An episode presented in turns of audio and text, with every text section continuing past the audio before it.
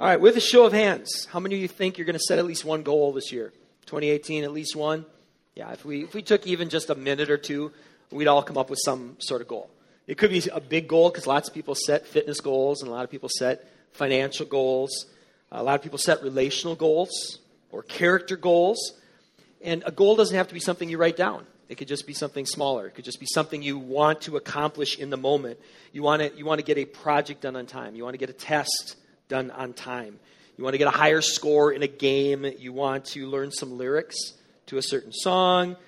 You want to not burn your frozen pizza, right? You just you set these goals, some of them bigger than other ones. And and they can be big. A lot of people set some really ambitious goals. You want to strengthen your marriage, or you want to get out of debt, or you want to find a way where you can make a substantive impact on our world.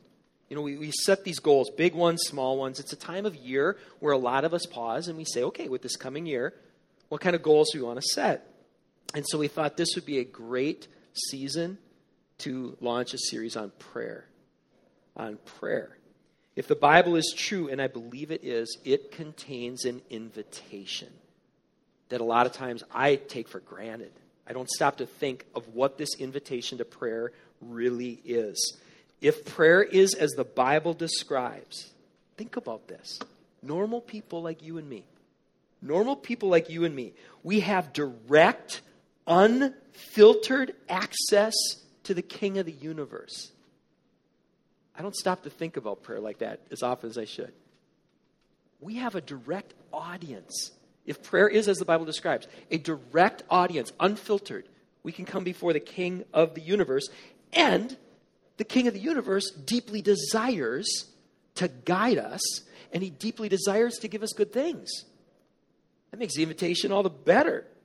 If this is all true, if, if these things that the Bible says about prayer are true, then if prayer is a means by which we can receive wisdom from an all knowing God who wants to help us make good decisions, and if prayer is a means by which we can bring requests before an all powerful God who wants to give us good things, if this is true, then there's no more important goals than we could make, are there?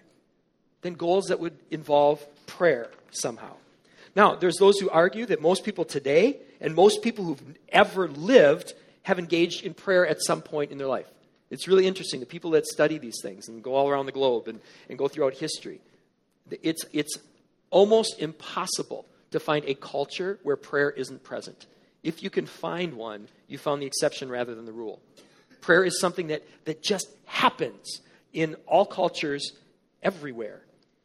Uh, in fact, one of the interesting things when they do studies on this is they find that even atheists find themselves fighting the urge to pray at different times in their lives.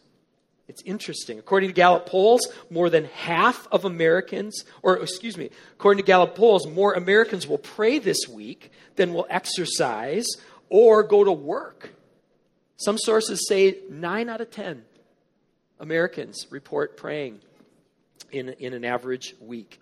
And yet, as big as these stats are, the overwhelming number of people, um, when, they, when they're honest, when it comes to prayer, even though a lot of people say we're doing it, most of us, we feel inadequate, or we feel like we're not doing it right, or we feel like we're not doing it enough.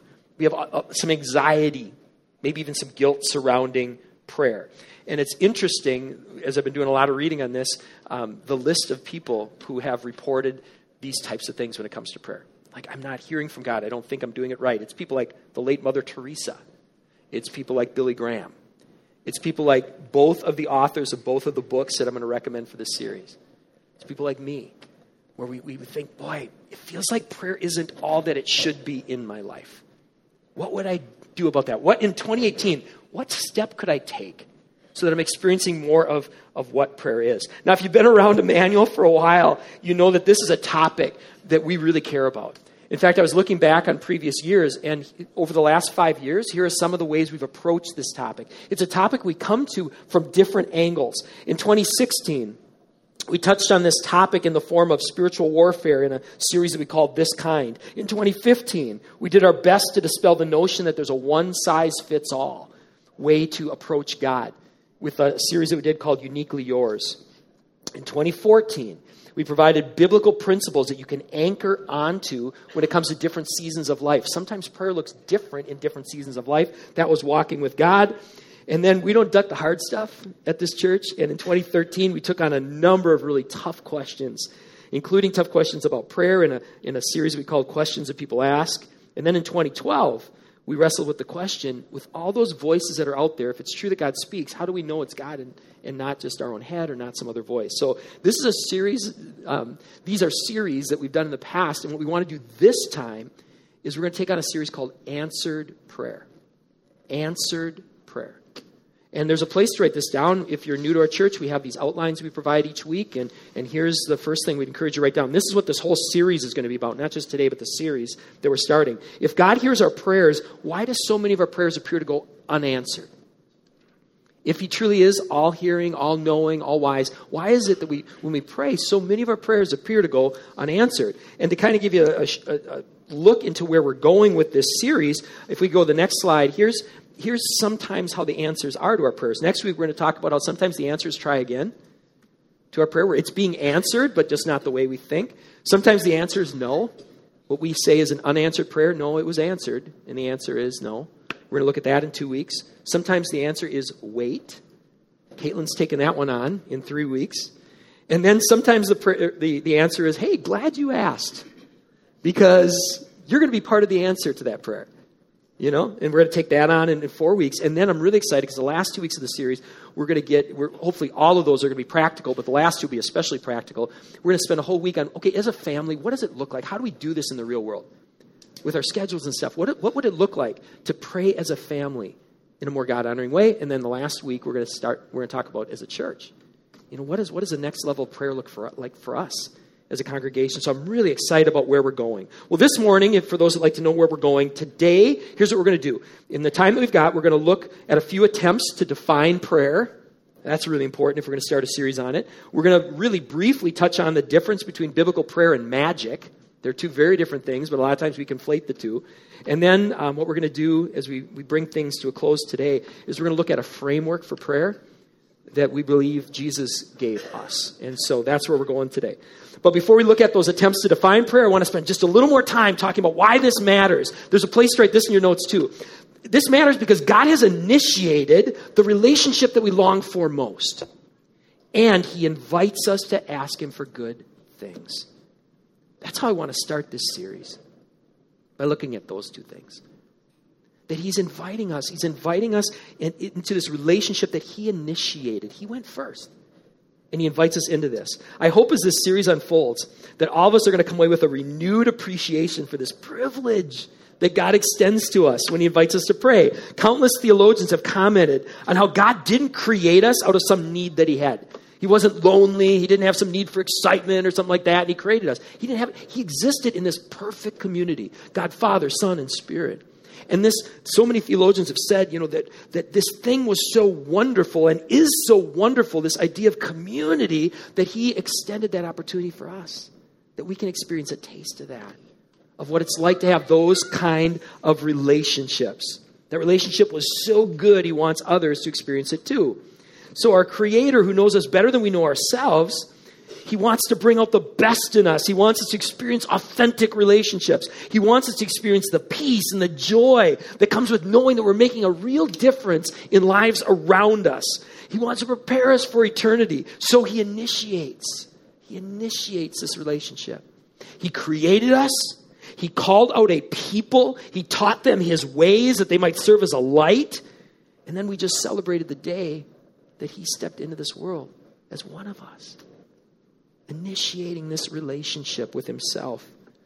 So God initiated the relationship we long for most, and then He invites us into this relationship, and He invites us to ask Him for good things. We're going to talk about some of the hard stuff as the season as this series goes on. Today, I want to talk about some of the good things. He invites us to ask Him for good things. Here's a passage we looked at before as a church family, but I think it's a great one for today. Luke chapter 11, verses 5 through 13. This is our primary text here for today. So if you have your Bibles, if you want to open up to it, I'd encourage you to keep a, a finger there or a bookmark there because we're going to reference something that comes right before this as well. It's interesting what it is that comes right before this. If you don't have a Bible, we'd love to send you home with one free today. We've got uh, Bibles there at the, the table. Please take one as a gift to you on the way out. All right, here we go. Luke chapter 11, we're going to pick up with verse 5. And Jesus said to them, All right, which of you who has a friend will go to him at midnight and say to him, Friend, lend me three loaves, for a friend of mine has arrived on a journey and I have nothing to set before him. And he will answer from within, Don't bother me. The door is now shut. My children are with me in bed. I cannot give up and get you anything. I tell you, though he will not give up, get up and give him anything because he's his friend, yet because of his impudence, remember that word, impudence is a word that never hear he will rise and give him whatever he needs. And I tell you, ask, it will be given to you. Seek, and you'll find. Knock, it will be open to you. For everyone who asks receives. The one who seeks finds. To the one who knocks, it will be opened. What father among you, if his son asks for a fish, will instead of a fish give him a serpent? If he asks for an egg, will give him a scorpion? If you then, who are evil, know how to give good gifts to your children, how much more will the Heavenly Father give the Holy Spirit to those who ask Him? All right, so that's the text we're looking at here today. Does God invite us to ask Him for good things? Yes. He invites us to ask Him for good things. And are there ever times where we think we're asking for a good thing and we're not asking for a good thing? Are there ever times where that's true? Yes. In 1977, I was nine years old. Nine years old. And that's the year that the original Star Wars came out, the very first one, 1977. And I remember at Kennedy Elementary, there was this buzz when this movie came out because it was kind of a slow release. I think it was like less than 50 theaters it originally was released in. So there was this building momentum out there of people who had seen this movie and they said, This thing's great. So there's this buzz in Kennedy Elementary about this movie called Star Wars. And I remember thinking, I want to go see that movie. So I asked my father for what proved to be a good thing to go to see Star Wars. I asked him and he brought us, and that was a good thing. So that was 1977. You know what else came out in 1977?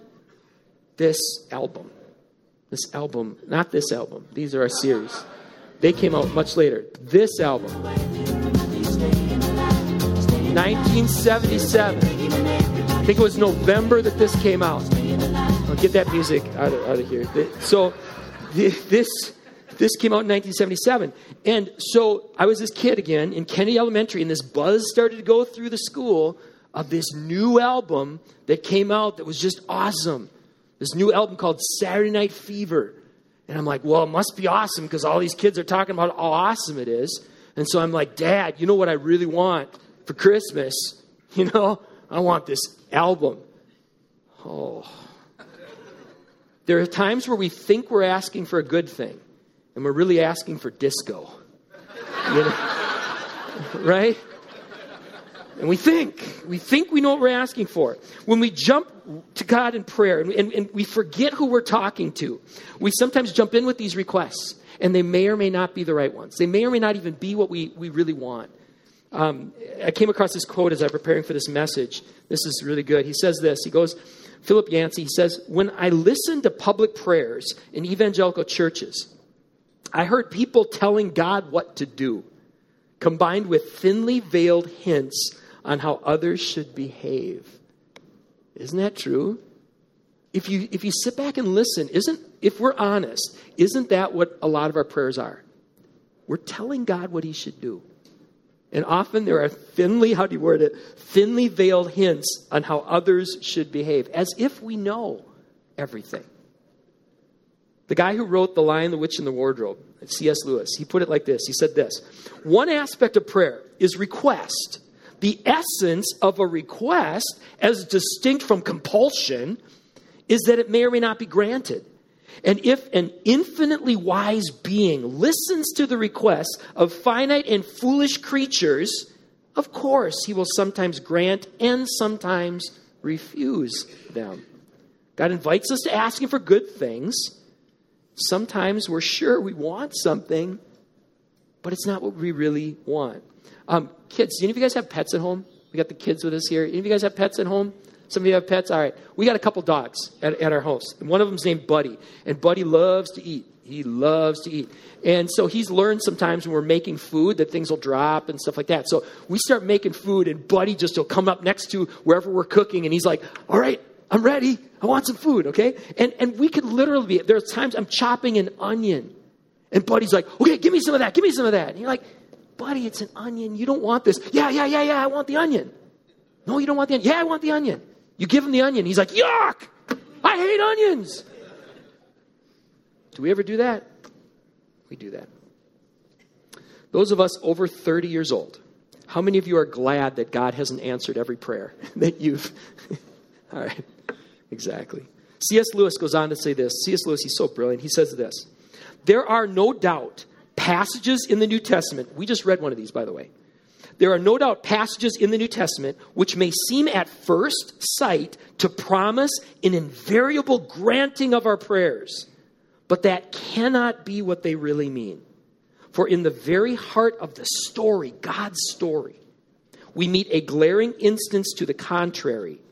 In Gethsemane, where Jesus prayed in that garden before his crucifixion, the holiest of all petitioners prayed three times a, that a certain cup might pass from him. It did not.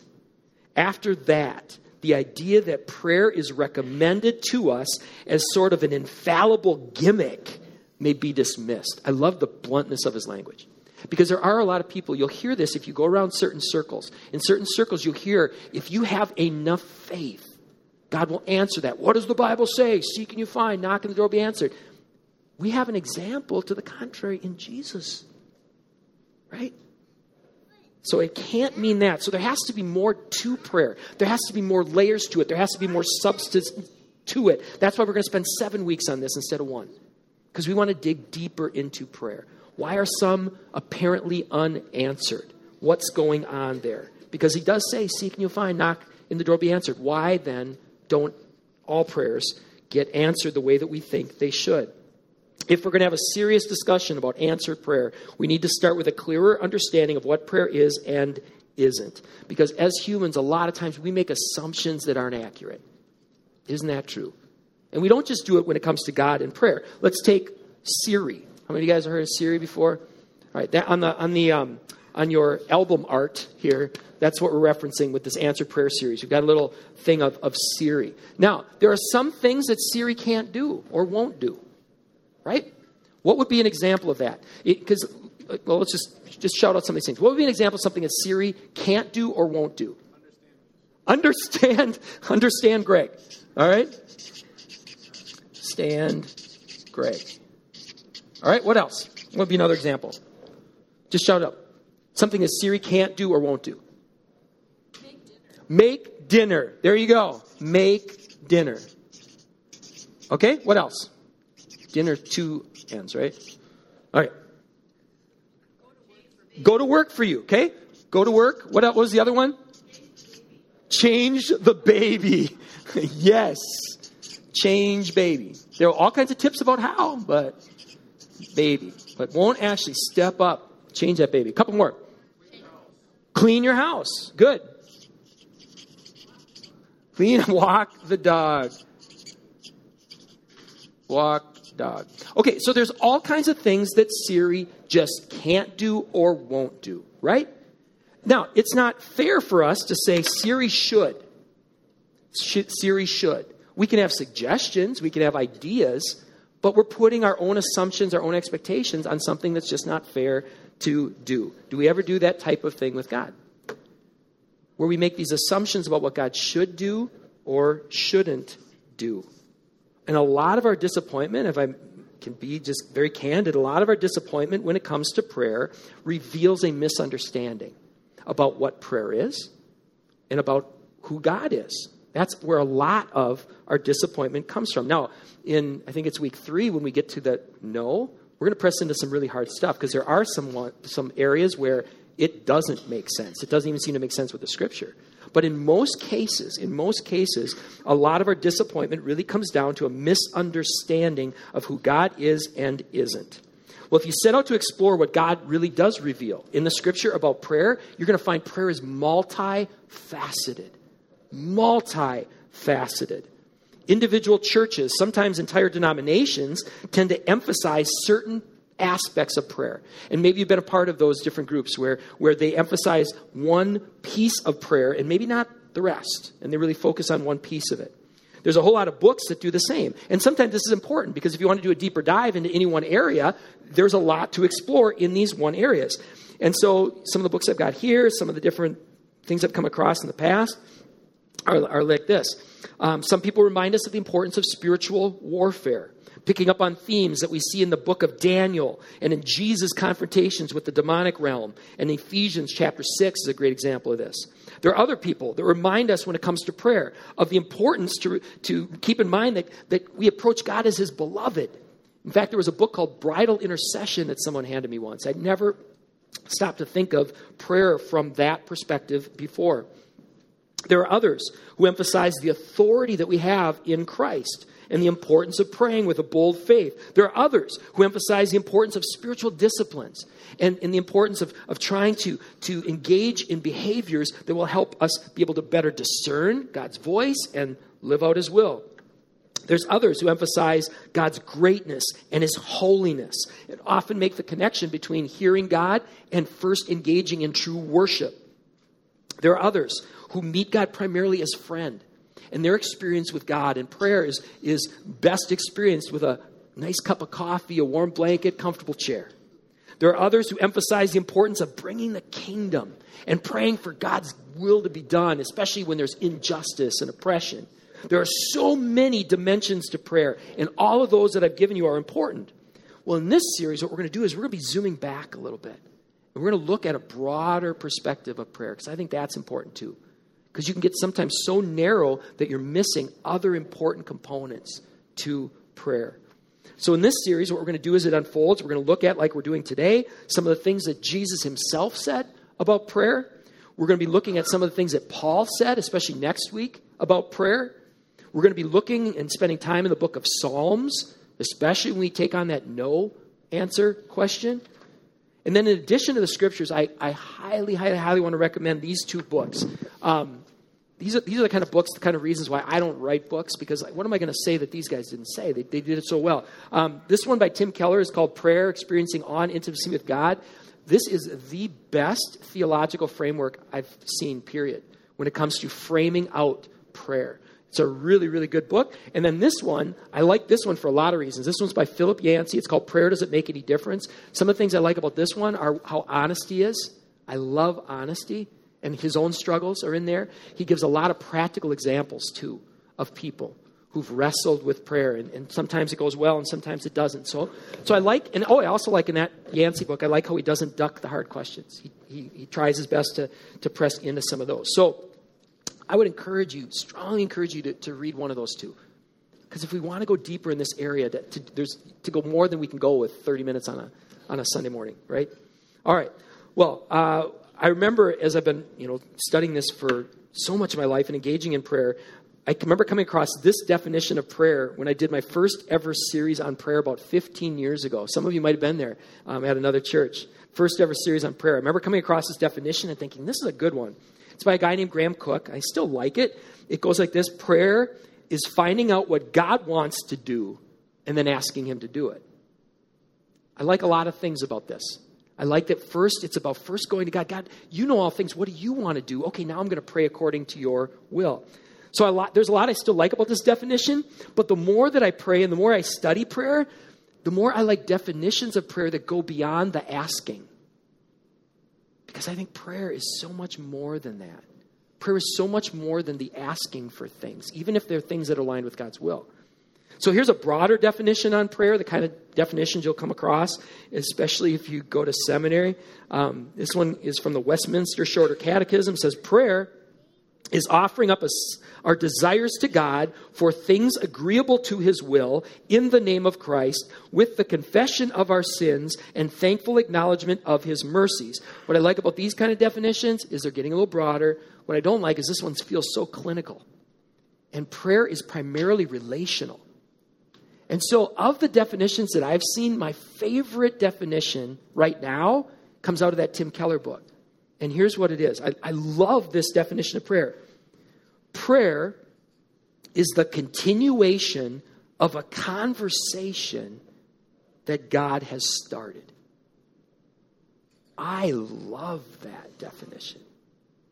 Prayer is a continuation of a conversation that God has started. I love that has started because it's God that initiates. It is God that initiates. We have to remember that. Prayer is so much less about us coming to God, it's about encountering this God who initiates these conversations. So I love that. I also love um, the, the, where it talks about the, the conversation part of it because at, at its essence, prayer is about having a relationship with a real and personal God. And then I love that continuous language.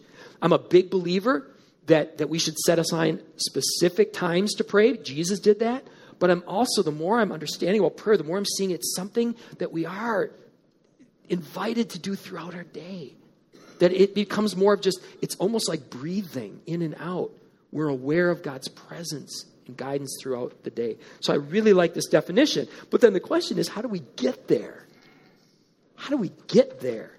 And there's a place to write this down in your notes. God cares enough to teach us to pray. This isn't something where he's just standing back and go, You figure this out. He wants to teach us to pray. If I had to answer the question, why pray, in one sentence, my answer would be because Jesus did. There's so many unknowns when it comes to prayer. But if I had to answer it in one sentence, why pray? Because Jesus did. And it was so fun. Yancey, as I was reading his book, that's, that's the conclusion he comes to as well. Jesus' original disciples, they wanted to be more like Jesus. And one of the reasons they wanted to be more like him, because he had this connection with God, right? He had this connection with God. And right before the passage that we read earlier, the one where God invites us, or, or yeah, God invites us to ask him for good things, the disciples, right before that, asked Jesus, teach me to pray. And that's why in the Creeds, I said, you know, leave the Bible open and take a look at there, because right before the passage we read, Jesus teaches them to pray in a prayer that we call the Lord's Prayer today. He taught them to pray. Jesus taught them to pray a prayer that we call the Lord's Prayer. It's a prayer that frames our conversation with God really, really well. It's a prayer that reminds us of who God is. It's a prayer that reminds us to pray for His kingdom to come, for His will to be done. It's a prayer that helps us differentiate between our wants and our needs. It's a prayer that reminds us of the ways that we contribute to the world's brokenness. Imagine our conversations with God would be different if we would pray more like Jesus taught. To start off with coming to his presence by remembering that he's our Father. Who is in heaven, hallowed be your name. To, to be reminded of who it is that we're coming to. To be reminded of both his greatness and his goodness and to honor him for it. To include in our prayer a searching of ourselves and asking God, you know, will you help restore what's broken in me? And to seek for His wisdom and His guidance with the confidence that the one who designed the solar system, He knows what He's doing. You know, think how different that kind of prayer is from magic. Because there's, there's, there's two different kinds of magic, right? There's the kind that we see like on TV and stuff like that, where people are trying to trick us and manipulate and deceive us, right? We never, never want to do that when it comes to prayer. Never exaggerate to other people about prayer. You know, even if your intentions are good. Oh, I want, I want this person to, to pray more. So, uh, you know, no, don't, don't ever exaggerate. Don't ever manipulate. Let's be real. Let's be honest when it comes to prayer. Then there's that other kind of magic that, that might be interesting to explore sometime, and that is like spells and curses and, and these, these kind of things. Well, that kind of magic, if I understand it, you, ha- you, you try to get a spell right.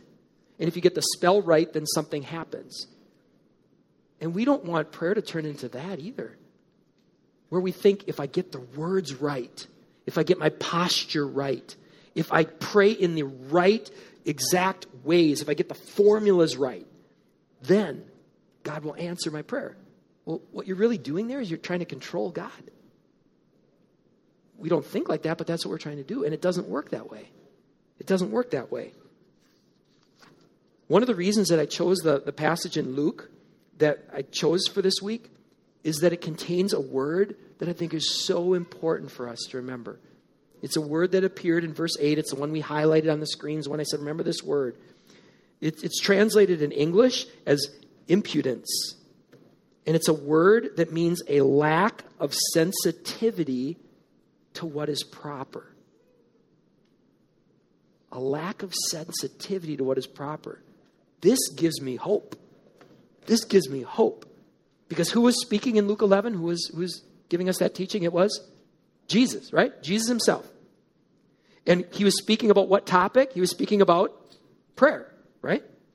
So, in that passage that Jesus taught about prayer, the one we read earlier, Jesus gave an example of a guy who didn't follow all the rules. He didn't follow the conventional rules. He got it wrong. He wasn't doing things the way he should have done them, and yet his request, which ultimately was an important request, was granted. There's God's grace in action there when it comes to prayer. A lot of us, again, we think God isn't answering my prayer because I'm, not doing it right, or I wish I could say it right. When I listen to other people pray, it seems like they, they're so much better at this than me. This is one of these verses where, where we can see you don't have to get it right. Ultimately, the most important thing is that we're coming to God. The most important part is the relationship. And you might mess up all the words. That's not what's important. It doesn't work like magic. Because God sees our heart and He knows what's inside. Before the word says, before a word is spoken on our lips, He knows it. It's about coming to Him and being real and authentic.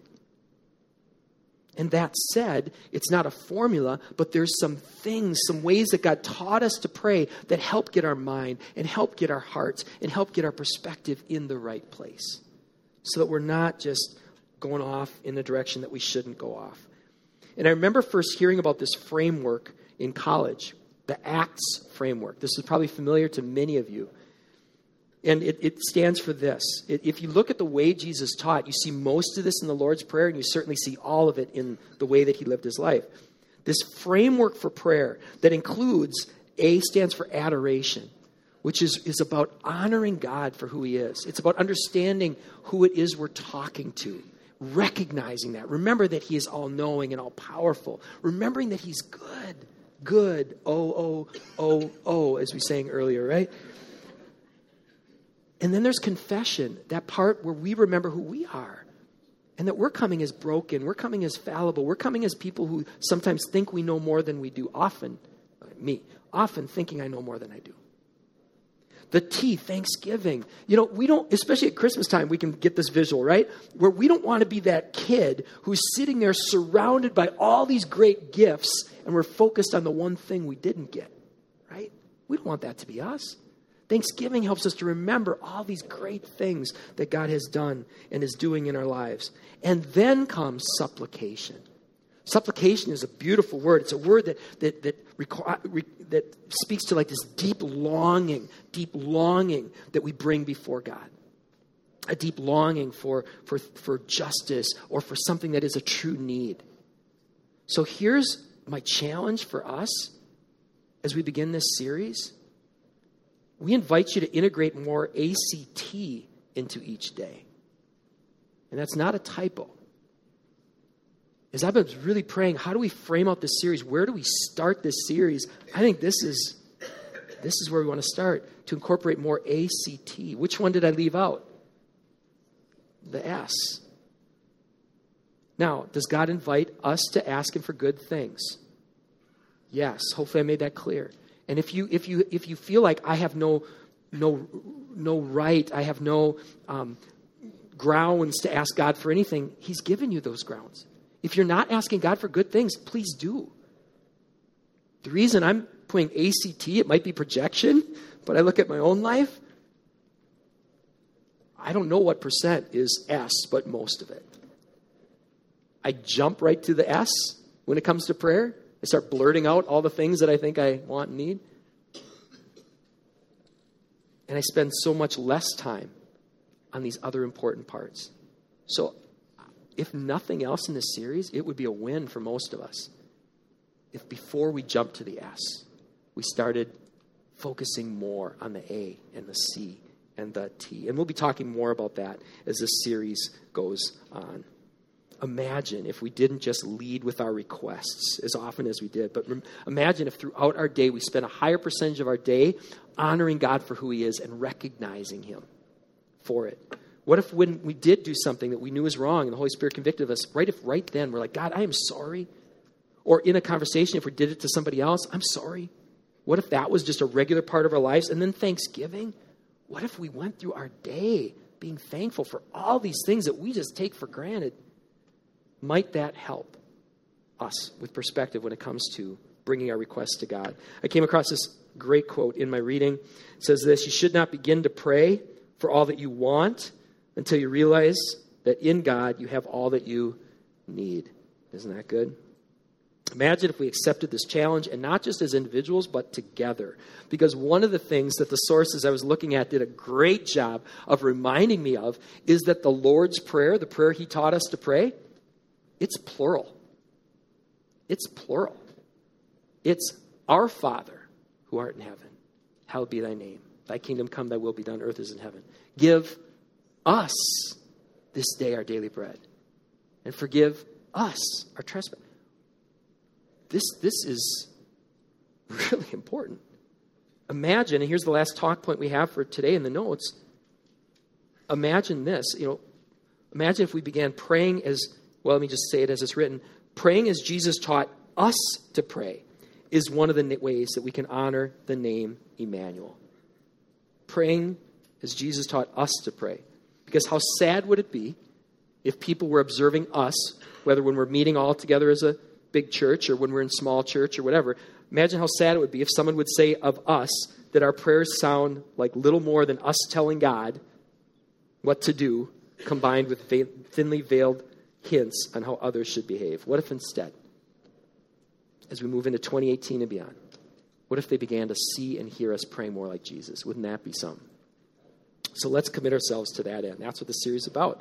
And as the worship band comes forward to close us with a great song, about God being our vision. Um, let's pray this prayer that Jesus taught us to pray. I've included it in the back of your notes. You can take it home with you if this is a prayer that you're not familiar with. Let's pray this together out loud. Would we, should we? Um, as we close out this part of our series. Please join me in praying the Lord's Prayer. Our Father, who art in heaven, hallowed be thy name. Thy kingdom come, thy will be done, on earth as it is in heaven. Give us this day our daily bread and forgive us our trespasses, as we forgive those who trespass against us. And lead us not into temptation, but deliver us from evil. For thine is the kingdom, and the power, and the glory, forever and ever. Amen.